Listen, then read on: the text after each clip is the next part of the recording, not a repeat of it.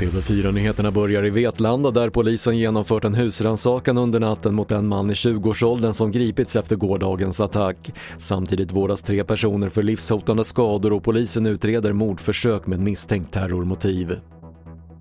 Tre personer fördes till sjukhus efter en lägenhetsbrand i centrala Uppsala i natt. Enligt räddningstjänsten spreds rök i trapphuset in i lägenheterna som fick utrymmas men branden kunde släckas relativt snabbt. Skadeläget hos de som fördes till sjukhus är oklart. Det blev inte tredje gången gilt för SpaceX, istället blev det som tidigare där en raket exploderade vid landning efter en i övrigt lyckad flygning. Raketen är en prototyp av den raket SpaceX hoppas kunna flyga till Mars.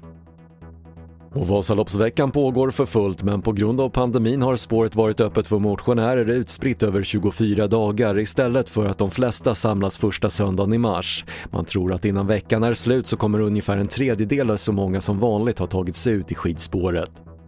Det var det senaste från TV4 Nyheterna. Jag heter Patrik Lindström.